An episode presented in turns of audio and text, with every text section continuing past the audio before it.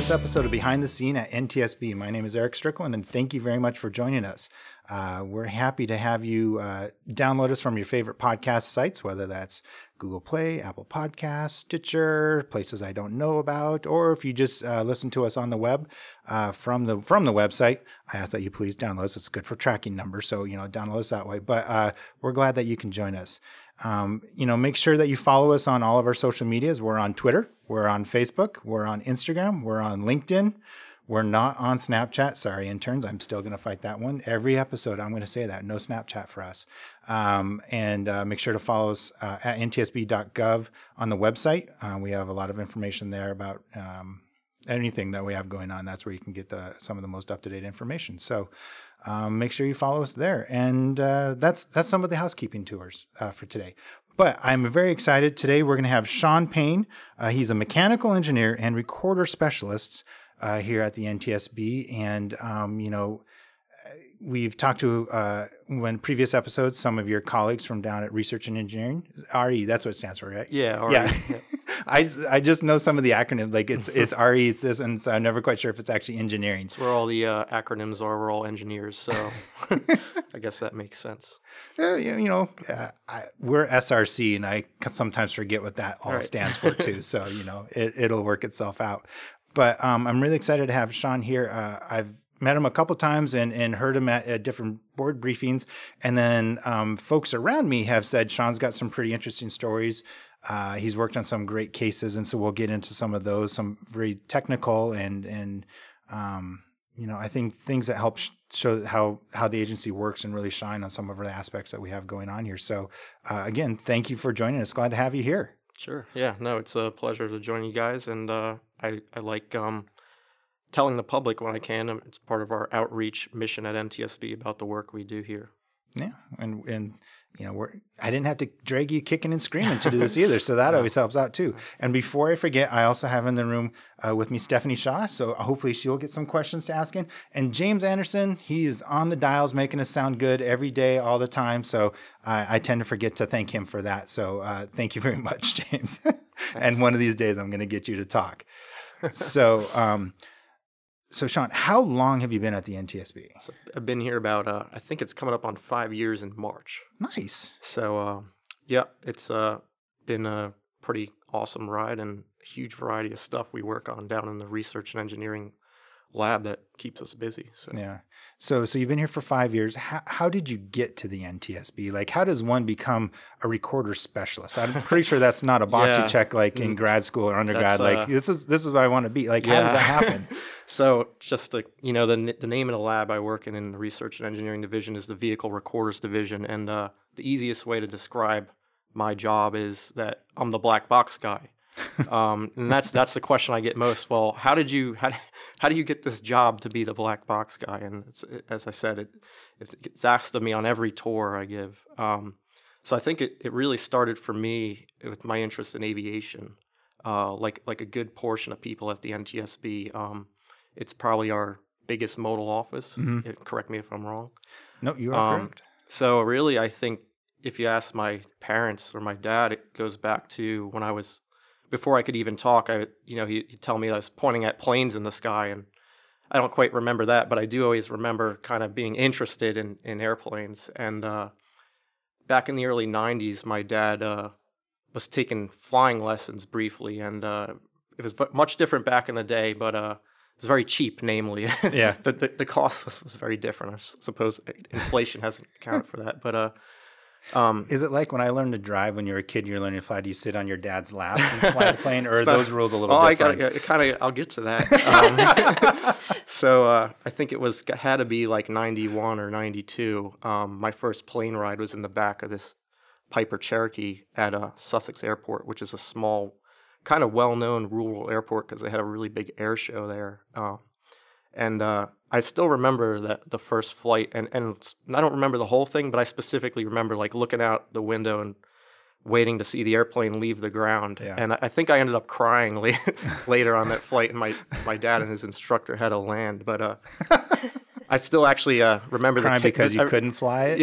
I think I couldn't pop my ears or something like that. I couldn't, I was too young to really understand, the pressure changes. And I, first, All I remember is that they had to turn around because of something I did, and we landed back at that airport. I still remember the tail number of that plane, so I've actually looked it up, but anyway, long story. So aviation's kind of like a weird thing people are passionate about, and you kind of come back to these important moments. Yeah. So I had flown in the back of that plane. That was my first GA flight, really. And then I started in, I guess as I got a little older, into model airplanes. So that's a lot. It was a lot different back then than it is now with drones and kind of the skill required to learn. There was like a dedication you had to have to it in terms of always going to the flying field, which was kind of in a rural area. And it was a commitment to learn how to fly these small planes. I started doing that. It's probably 6 or 7 years old. Oh, and wow. that was really where I learned. I say learn to fly, and it sounds kind of silly, but you learn kind of all the mechanics, and you build the models, and you get intimate with the aerodynamics and like exactly. what a flap does. That's really cool. I never thought of that. Yeah, and then, well, fast forward today, and I'm just ecstatic to see how the hobby is taken off. But it was something me and my dad did, and it enveloped a lot of my free time growing up, and basically learning about airplanes and on a miniature level. And then I guess it was somewhere I was getting – my dad said, hey, let's go down to the airport for you. I think it was my 13th birthday to get what's called an introductory flight. And I don't know if they still do that today, but it's basically a really cheap lesson where they try to get you hooked on learning to fly a real airplane. And I went down to Morristown Airport in New Jersey, which is where I'm from, and did one of these $35 introductory flights. And I wasn't quite tall enough.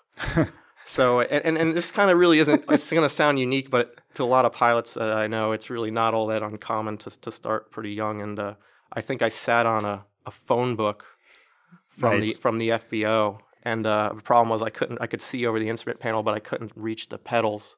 So I kind of had this fun flight, and then I landed, and you know, it was kind of clear, like, hey, I'm not really big enough to start this, because there's no age limit required to start to become a pilot. Okay. It's 16 to solo and 17 to get your license. So really, there's anyone can start whenever. So you know, kind of agreed. Okay, I'm not really there yet. So I'm just imagining that scene from Indiana Jones where he jumps in the car and that kid was driving the car with the blocks on his feet to like reach the pedals. Right. I can't remember what Indiana Jones that was, but You're flying with the little, you know, you Velcro the blocks to your feet so you can reach the pedals. Right. Yeah, exactly. I mean, it wasn't too far from that. So I think, you know, we flew over my hometown. I saw my house, and I was even more hooked. But I just needed to grow a little bit, I guess. Don't we all? So yeah, I came back. I started. I guess I was 16, and that's when I started flying. Like nice. Like seriously taking lessons and trying to go once a week or as much as, you know, my family could afford to send me. And I wasn't one of those people that soloed on their 16th birthday, but I was close. And then got around to 17 and got licensed back in 2002-ish or somewhere thereabouts. I've been flying ever since. So that kind of started my whole aviation career, so to speak. Went to college, got a mechanical engineering degree. In retrospect, I should have probably did aerospace, but I kind of didn't really know the industry that well. I was like, well, how many aerospace engineers possibly could they have jobs for? I was really wrong about that. So I did mechanical engineering, which was kind of like, okay, I can go many directions from here. And I graduated school around the market crash. I was originally going to go into construction. A lot of the jobs for mechanical engineers where I went to school, people were getting hired in construction in Manhattan. Okay. And then they, you know, I kind of was like, oh, it's a cool job, but it's not really what I'm into. And I ended up having an interview with the U.S. Navy for their flight test engineering division. It's called NAVAIR. Some people may have heard of NAVSEA. Well, NAVSEA handles all the ships. NAVAIR handles all the Navy planes. Oh, cool. So I started working for the Navy right out of college. Did that for about 5 years. I did some really awesome stuff there. Basically, I was a launch and recovery engineer for aircraft carriers. So testing all the new catapult systems for the Navy that you hear about, like the electromagnetic launch system. Yeah, so was it the George Washington? Yes, George. It's a Gerald Ford in Too many G's. When you're working for the Navy, we just referred to all the carriers as numbers, so CVN 78. Because that was a brand new system, if I remember. So essentially, I ended up leaving the Navy 5 years ago to come here, but that stuff was all maturing at Lakehurst Naval Air Station, where I worked as a test engineer there, and really exciting programs, including the first launch of the Joint Strike Fighter. So being a young engineer and a pilot, it was a really interesting job to have. Doing that, and specifically I did kind of data collection and what we call test engineering and instrumentation. Mm-hmm. And that really is kind of the nuts and bolts behind what's involved in examining an aircraft's black box is how all these parameters work. So I was in this program at the Navy where for 1 year of my what they called internship, even though I was a full-time employee, I could transfer anywhere around the Navy, and I was sitting one day trying to, because I liked my job there so much, I didn't really seek out another opportunity, and mm-hmm. I just kind of like, I need to do something to check this box, and I was reading a Navy newspaper, and they had a story about a black box from an F-18 that washed ashore in Hawaii, and the name of the article, I still have it today. I think it was like 21st century message in a bottle. So the Navy recorders are designed to float, mm-hmm. which makes a lot of sense for an operation like the Navy. So I wouldn't actually expect it because it makes sense. So that's interesting. So it's called a DFERS, Deployable Flight Information Recorder Set, and they're on every F-18.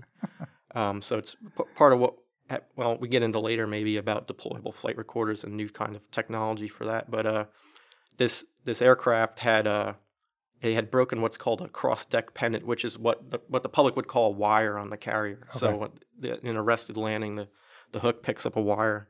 Essentially, the wire broke. The cross-deck pennant broke. The pilot ejected. The F-18 went in the water, and the Navy never bothered to grab the black box because they knew what happened, and it was unfortunately a write-off for the plane. And that happened off the coast of Japan. So the article was about how this flight recorder basically drifted for years across the Pacific Ocean, washed up, and was found by a surfer. That's so awesome. So I read this article. I'm sitting at my desk saying, like, I wonder if I could get a job with that Navy lab. And it said they called, what was the name? Cifral was the name of the lab there, Common Flight Integration. I'm sorry, I can't. I don't remember the acronym, you're even that close with all these acronyms, I'm very impressed. Yeah, as I said, as an engineer, but also Navy life is really all about acronyms in the military. But so I basically called it listed the division head in the lab, and they interviewed her, and I basically called her the next day and said, hey, I'm in this program where, basically my salary is paid for from a central funding location, and I can come work for you for free. And I'd always been interested in aircraft accident investigation as a pilot, but I never thought I would have the flight hours or the flight experience to mm-hmm. do that. And I saw this kind of, there's a way to get into this whole, investigative field as an engineer. Yeah. So I ended up spending, I think, close to a year down at the Cifral lab doing essentially maintenance downloads for F-18 DFERS, which is the floating recorder. And had there been an accident, I would have done that. So fortunately, there wasn't an accident while I was there. And we get back to how I got to NTSB. So we actually had to do a mishap download of a COD. That's I think it's a C2. It's a carrier onboard delivery. Kind of the general purpose plane of the Navy. Exactly. So they had older technology. They had a tape recorder on one of those aircraft, and at the Cifral lab, we didn't have the capability to do that. So that activity was down in Patuxent River, which is not more than an hour from here. So working with those guys down there, they said, okay, let's call the NTSB. They're going to have the capability to read this out. And I drove up here with my coworker Ruben at the time to download this tape recorder. And I saw the lab for the first time here. And I was like, well, that's really cool. They do not only, I was doing mostly maintenance downloads, like here's actual accidents. Yeah. And then walking into the lab, it was just filled with recorders. So finished my time at the Navy there doing that, and I went back to my old job as a launch and recovery engineer, and I basically just subscribed to USA Jobs and put in NTSB, and I had no idea that it would actually work, but I got notified of a job opening, and I applied, and I think Sarah was kind of surprised. She's the boss of, the supervisor of the vehicle recorder division. When maybe they got a resume that someone had actually had black box experience or had touched one before. So I think that was kind of my shoe in the door. So I've been here, I think, since March of whatever 5 years ago was. I mean, this is an amazing story, but also just a story of, hey, if you find something you like, don't give up on it. And right.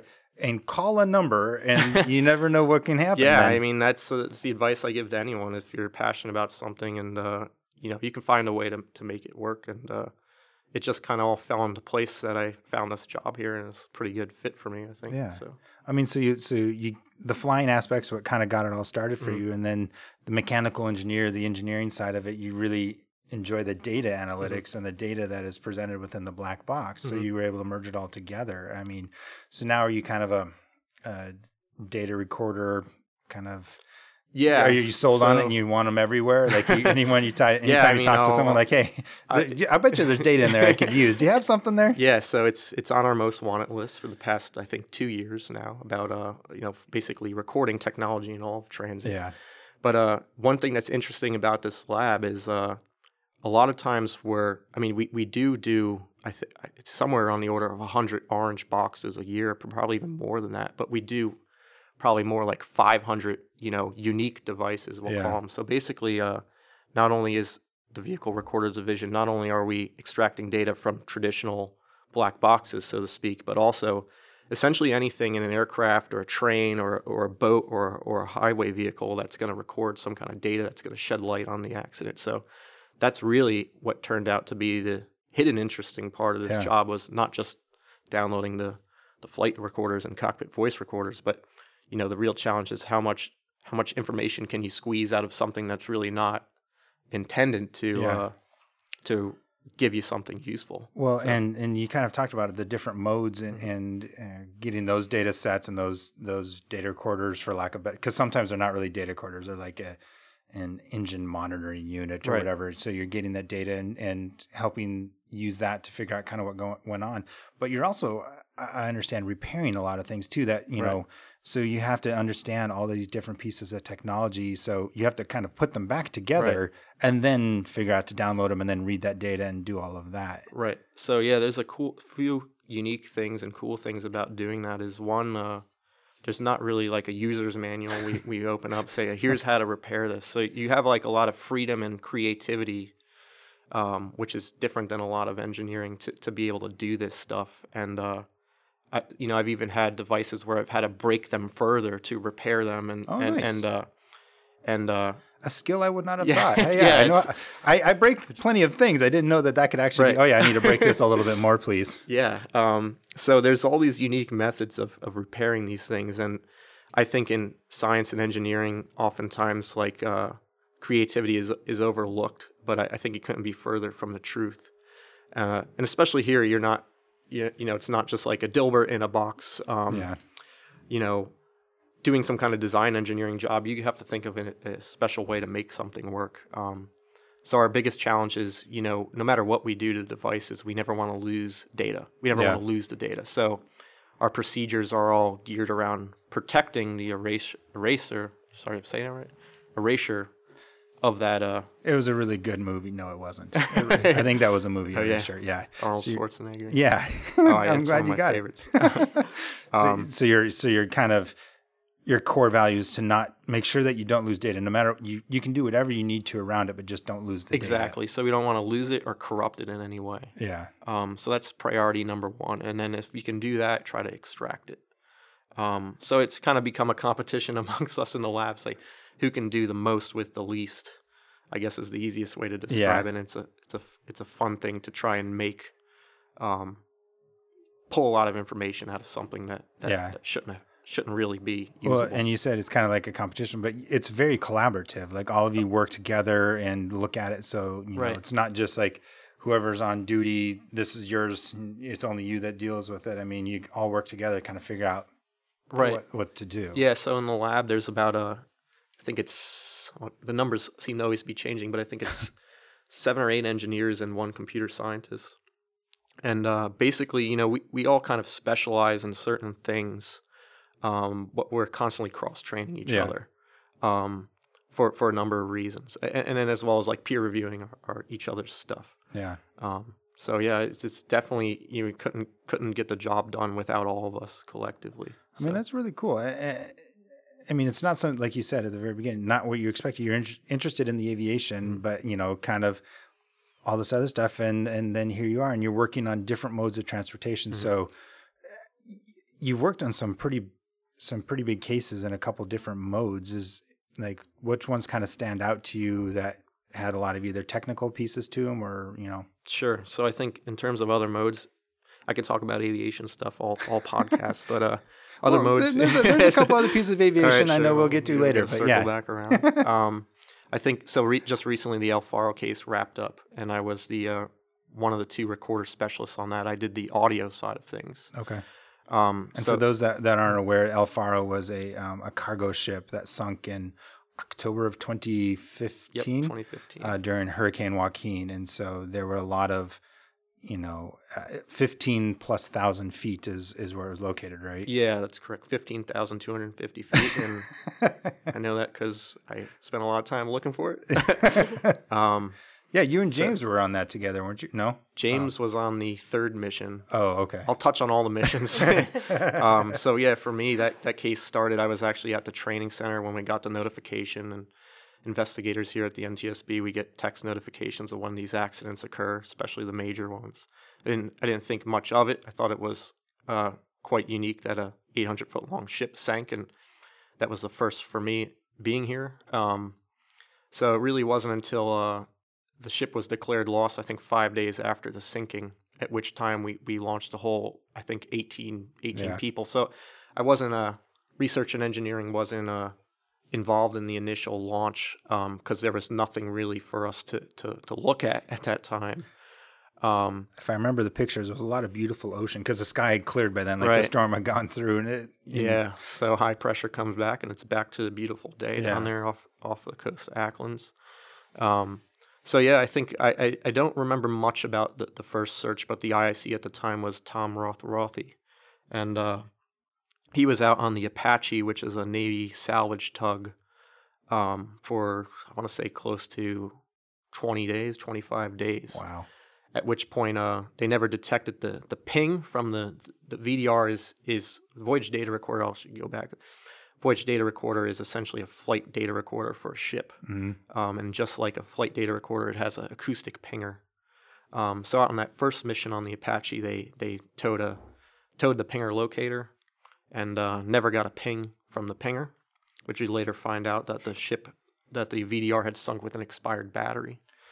A pinger should ping since its name is Pinger. Right. It's just me. So legally, I mean, not legally, but by regulations for 30 days, it should ping at the time.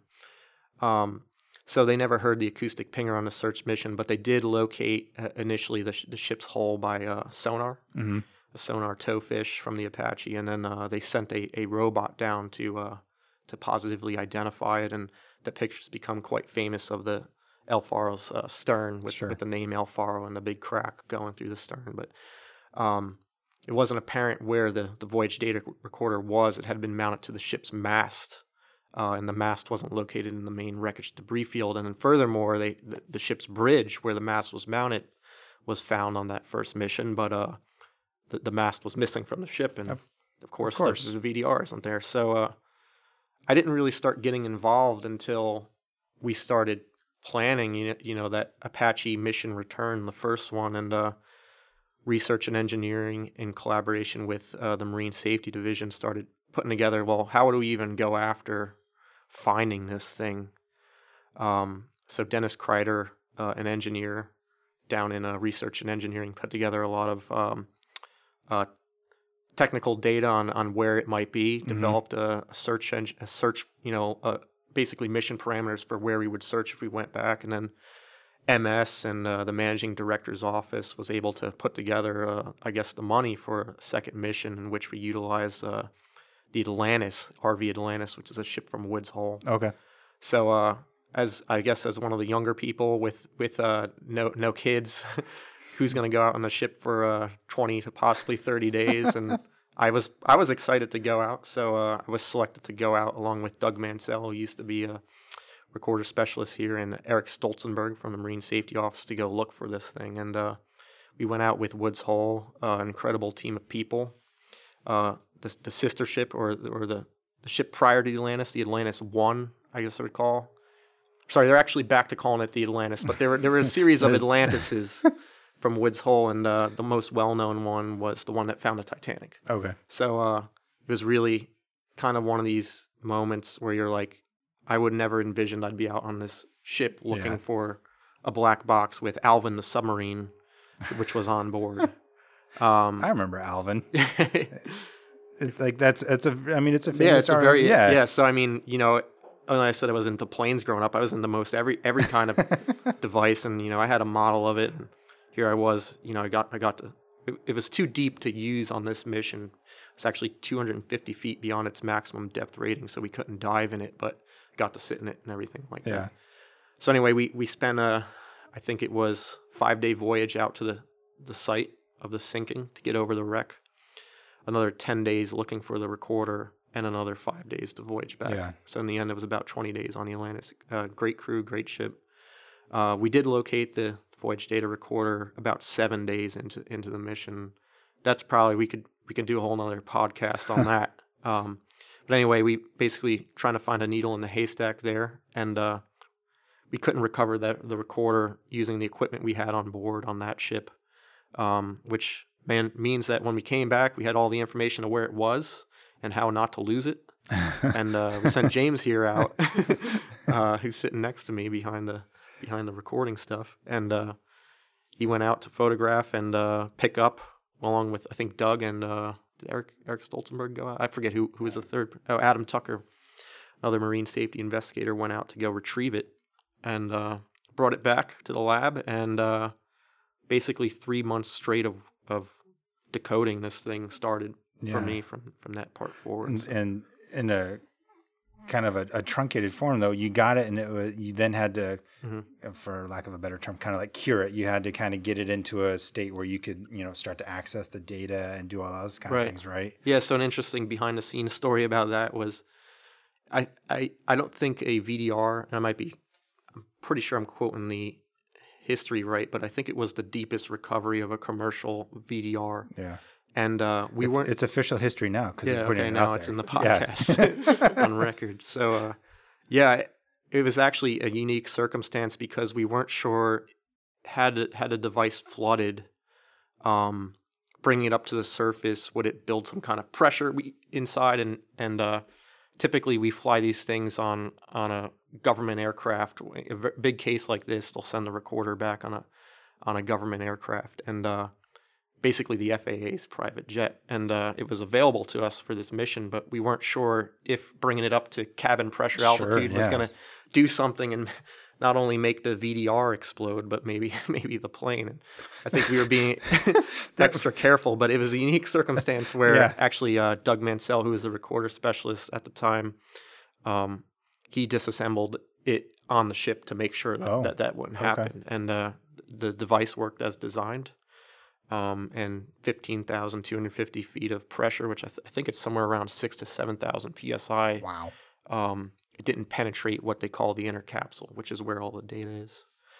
So we bring that thing. Doug brings it back to the lab, and basically, like I said, the work starts here. Doug worked on the data side, and I worked on the audio side. What it revealed was 26 hours of audio recording and data.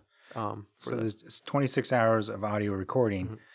How long did you listen to it? Like, sure. If you can think, like, cumulatively, like, how many hours do you think you put in listening to it as you transcribed it, all that process? Again, I can talk, you know, a really long time and a whole other podcast about that. But basically, just to listen to the recording takes about an entire work week. So if you think about a 40-hour work week, you know, you have to come in, you know, do some email and paperwork, and then really get down to listening it, and then you can't. You can't do it for 7 hours straight because you need a break here or there to keep your mind fresh. So when you put that all together, it really takes a week just to listen to that 26-hour recording.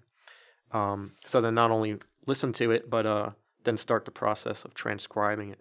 So we formed what's called a group, what the NTSB calls a group. So that's consists of all the different party members involved in the investigation, and then one representative from each party is invited to come be a part of the transcription group. Yeah.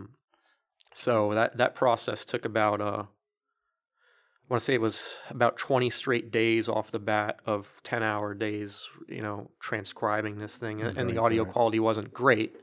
It's not as good as James here is doing with this podcast. So that the crew members on the ship, they don't have a mic right in front of them like we do now. And we were basically relying on ambient sounds. And additionally, the ship's at sea in a hurricane. So a lot of ambient noise. A lot of technical challenges to get the ambient noise filtered out. And then also, the case was high profile, so a lot of people constantly asking, hey, when's the transcript going to be? When's it going to be done? When's it going to be done?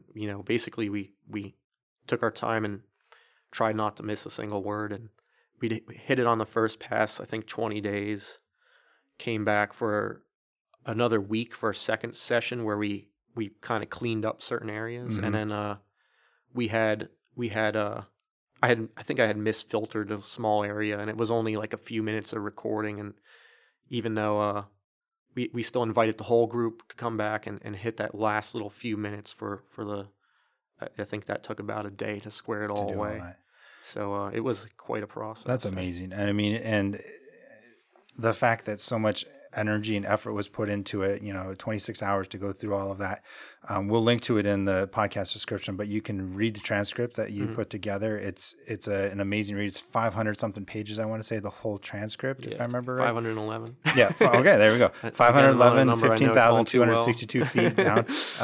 So, to go through that, and you can see the party members, but the process and like you said, I think that's, we try to, get little tidbits of, NTSB, how we work, but not giving, not falling into any of those pressures. You had a lot of data they had to go through, and it was really important data. And so you had to make sure that you got it right and that you didn't rush the process or do anything like that. So I think that's really important to kind of get across. The other thing that's kind of behind the scenes is you don't want to release the transcript to the other investigative parties before it's complete. So you want to give depth and clarity to it and a completeness.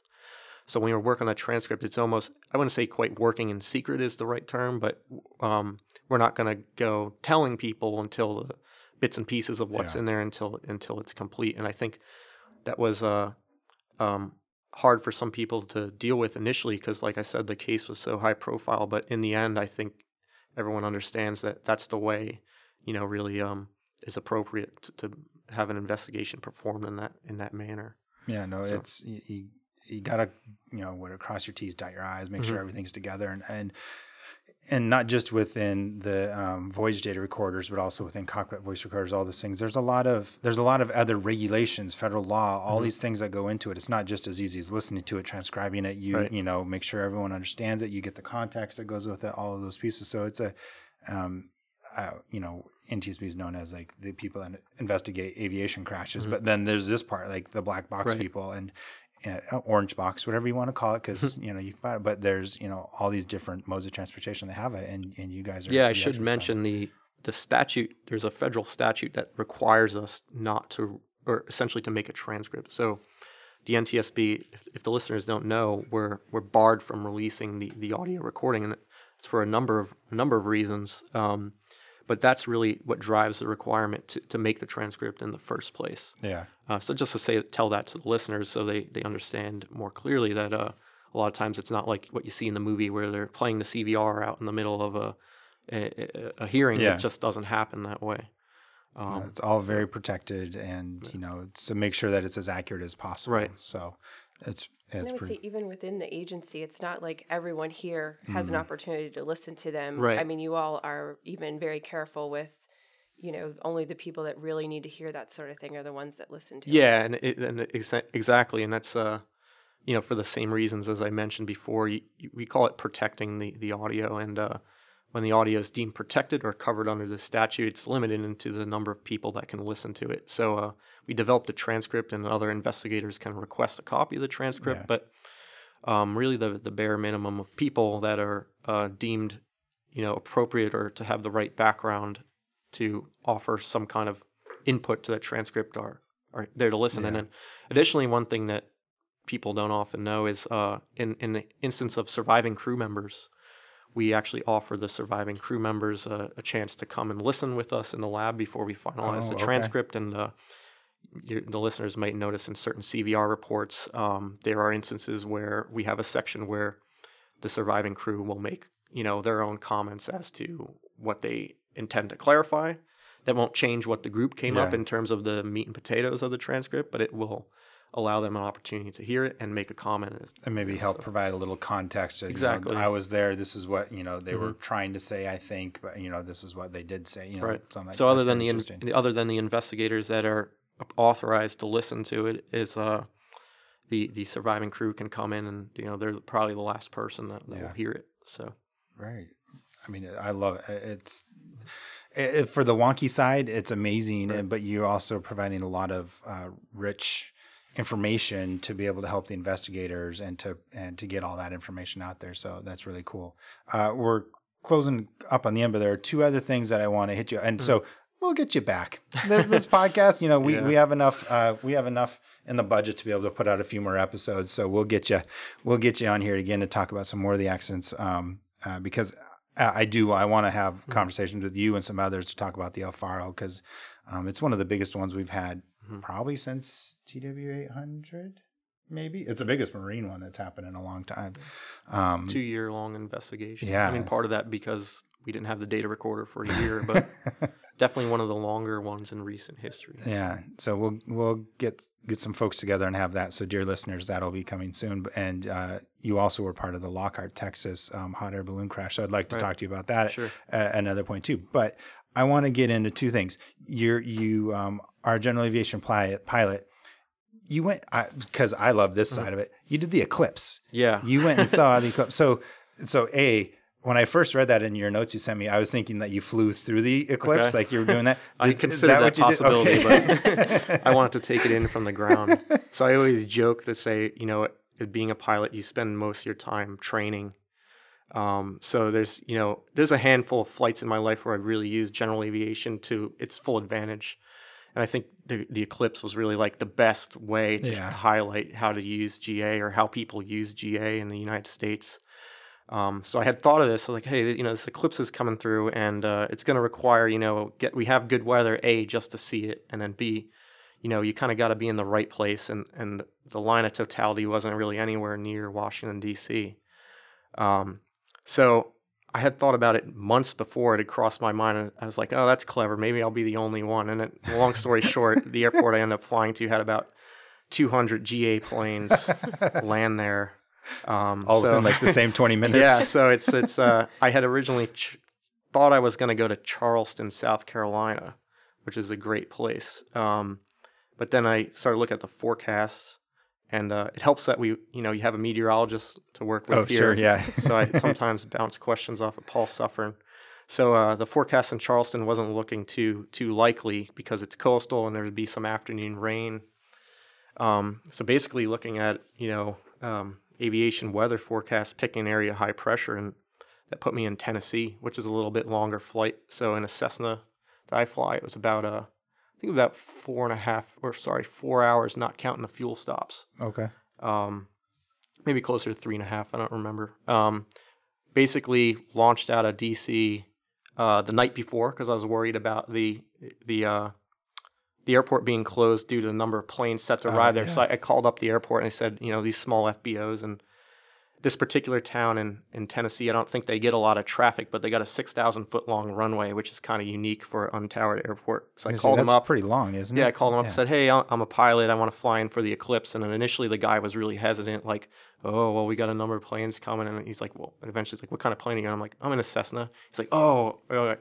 I was getting hundreds of calls from different business jets everywhere coming in. He's like, you're fine. Just come here. And he's like, and I was like, kind of, if anyone knows about Oshkosh, it's a big air show where you camp. And I wanted to airplane camp there basically. And I was kind of hinting at the question, talking to the airport manager. Said, "Hey, are there any campgrounds around?" And he's like, "Well, you can just camp on the field." I was like, "Oh, that's really what I wanted to ask you." So the three of my friends and I, we took out of here Sunday, the day before the eclipse. Luckily, had good weather. Got fuel in Kentucky, and flew into the eclipse. Flew in the McMinn County Airport in Tennessee. Mm-hmm. Probably might be saying the town wrong. There were about 10 other crazy GA pilots already there camping. So we kind of had a pre-eclipse party the night before. Awesome. Camped over. Also, I had the plane at maximum gross weight, so I basically could only take a tent and a sleeping bag. So anyway, we camped out there, and luckily we had amazing weather for the eclipse, and the next morning was an air show with hundreds of planes flying in. Oh, wow. To take it all in, and it was just a really unique experience, and I think a perfect use for general aviation. So flew out right after the eclipse ended, fired the plane up, and took off along with 200 other people that had the same idea. So it was a great trip. I've only done car camping, so I really want to kind of now experience Cessna camping, right? And do that. So I may try to organize a trip with you on that one. Yeah. I'm a bigger individual, so I may set you at gross weight. So we'll have to do some math to figure that out. But then the last thing I want to, speaking of math. Mm-hmm. So if you follow our Twitter feed, dear listeners, you may have seen that there were some, and Instagram, I think, Instagram. Yeah. We have some very smart individuals here that figured out that the International Spy Museum, which is moving they're moving from downtown DC to L'Enfant Plaza, where our headquarters are. And they've been, for the past year and a half, building this ginormous structure kind of in the courtyard of L'Enfant Plaza for about 5 months. It was a green wall. So when the light hit it just right, everything in NTSB headquarters glowed green as it came through the window. Yeah. So all of the folks that had windowed areas had them all closed because their offices were green. It was glowing. Green. It was kind of as if Kermit was like glowing everywhere. So then they decided to put all the facade up. I don't know how I don't speak binary, so I didn't even get any of this, but they put a code, and Sean and some of his colleagues were the ones that cracked the code. And can you explain how that even came about? Like, did someone just go like, oh yeah, hey, do you know that says something? I mean, how does this even come up? No, yeah, we were all trying to think back how we knew it was a code initially, and we thought that maybe Sarah, our supervisor, had read somewhere that there was gonna be one, but it was kind of like long forgotten about. And then they started putting the paneling up, and it was kind of becoming clear that it was some kind of pattern. Yeah. And the way they were building it, it really kind of needed to all be done in order to make anything of it. And the last few weeks before we saw this, kind of occasionally look at it, I was like, oh, I should work on that. I should see, start seeing what it is. And I was like, nah, I'm too lazy. And then finally, I think it was the week, just the other week, it was between Christmas and New Year's. Mm-hmm. I saw one of my coworkers, John, who's a performance engineer, really smart guy. I saw he had a picture of it up on his monitor. I knew he was working on it, so I said, "Are you? You think that's a code too?" And he's like, "Yeah." And he's like, I said, "Okay, if you get it, don't tell me the answer. I'm gonna go start working on it now." So he sent me his photo, and basically Ben Shu, and I, another engineer in RE40, the Vehicle Recorders Division. Basically started, it's binary, but what is it? What does it represent? And first we tried hex, which is a way to simplify binary, and hex didn't really speak to anything. And then threw it into ASCII, which is a basic, computer language, and it started spelling out. Well, first it didn't spell anything, but it spelled some letters. And then we flipped the bits the other way, and it started spelling a word.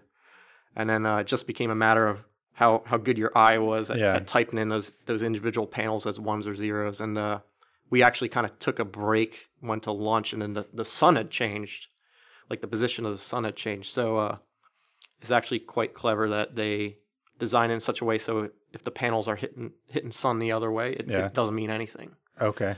So there's a little confusion there, but eventually figured that part out of it, and then tweeted it at the Spy Museum and you guys. And NTSB retweeted me. I think I got the most likes of any Twitter because I don't really have any follows. I don't want any. hey, when you catch something like that and you let us know about it, I mean, that's then John went even further. He had solved it too, but he doesn't tweet. So he had solved it. I told the Spy Museum he solved it too, but he went further and emailed them, and he had found they made some mistakes in their code. So I wasn't ready to rub it in their face, but it was pretty funny. So we all got offered, I think, a 1-year membership to the museum when it opens, and a special tour with the curator. So bring my dad down for that. Should be pretty fun. That's really cool. Yeah. That's when we saw that, and one of the staff, I think it was Leah, flagged it. It's like, hey, I think this is I think it's Sean. Yeah, down. Yeah. It's binary. They figured this out. Like, you know, the fact that anyone could do that. It's just ironic that we're one of the few laboratories where, like, we actually still work in binary with flight recorders. So it's not really something that a lot of, you know, computer scientists are going to see nowadays, at least on the front end. Well, so it's like we're used to looking at it at binary, and it's just kind of ridiculous. It's kind of natural for you. But in my mind, I'm thinking someone at the Spy Museum's like, this is awesome. We're going to tell people there's a code, and no one's going to figure it out. This isn't going to go anywhere. And then the last panel has been on for maybe 12 hours, and someone's already kind of got it figured out. It's like, well, you shouldn't have it aimed at the NTSB headquarters. Right. I mean, sorry. You could have had it point the other way. You know, I don't think the Postal Service would have got it. They're on the other side. The irony of it. But, you know, you aimed it right at us. So, I think that's a great story, because it just, you know, no one else would have looked at those panels and been like, oh yeah, I would have just noticed that there's different shading going on, and next thing you know, I would not have guessed binary. Anyone else in the room guessed no. So all that, no. I didn't think we'd get it so quickly, but I knew that it had to be somehow. That was pretty cool. But so I'm looking forward to my free tour. That's awesome. No, that is really cool. So, you know, the fun stuff that you can do at the NTSB and you know, that's just one of the really smart things that we can do. We can figure out codes on your building. So if you have a building in the DC area and you want us to figure it out, just send us a note, and we'll be happy to do it. Sean, I really want to thank you for doing this. This was awesome. It was a lot of fun. We didn't even get to half the notes on issues to talk about. So I have a lot of list. Not a lot, but everyone that's come on, I hope to do a repeat with at some point. But you know, look forward to that chat, but this was great. I really appreciate it. Any last words of wisdom you'd like to share with the listeners before we sign off today? Sure. I guess, yes. I always put this in every presentation I give, and it's my own little way to toot the NTSB's, you know, public docket system is every accident. And in addition to a final report, which is usually publicized, there's a public docket of factual information. You can get to that public docket. I think the easiest way is just Google NTSB public docket and throw the accident number in there, and that'll reveal all the different factual reports that you might not otherwise see. And they go back quite a ways. Yeah. I mean, they're working on trying to get some of the historical reports in. Right. Like I believe Chairman Sumwalt even mentioned that he looked up the case that got him interested in aviation when he was a young lad. Yeah, it goes back quite a way. I think a lot of other pilots and people in industry, I think they're just not all that familiar that it exists. Yeah. And they're like, hey, well, why didn't you guys look at this? I'm like, well, we did. You just got to find it in our docket system. So I always put that in all my presentations, how to find the public docket. And that's where you can read all of research and engineering's reports, all the different kinds of safety wrecks that come from accidents too, that might not be publicized in the final, you know, PDF that a lot of people just read. So. And it's, if you just go to www.ntsb.gov, it's kind of right in the middle of the homepage. It is linked on the homepage, yeah. It is linked on the homepage. And we'll be sure to link it in the podcast description as well. So so you can find the public docket and check out some of the work that Sean did on El Faro. And I bet you if you Google his name, NTSB, you can see some of the other reports that he's worked on as well. So again, thank you very much. I really appreciate it. This was a lot of fun. Thanks to Stephanie and James for joining me. If you have any questions, make sure to hit us up at all of our social medias. You can also send us a note at safetyadvocacy@ntsb.gov. And we appreciate you downloading it, and join us in a couple weeks when we have another episode going up. So this is Eric, and thank you very much. Bye.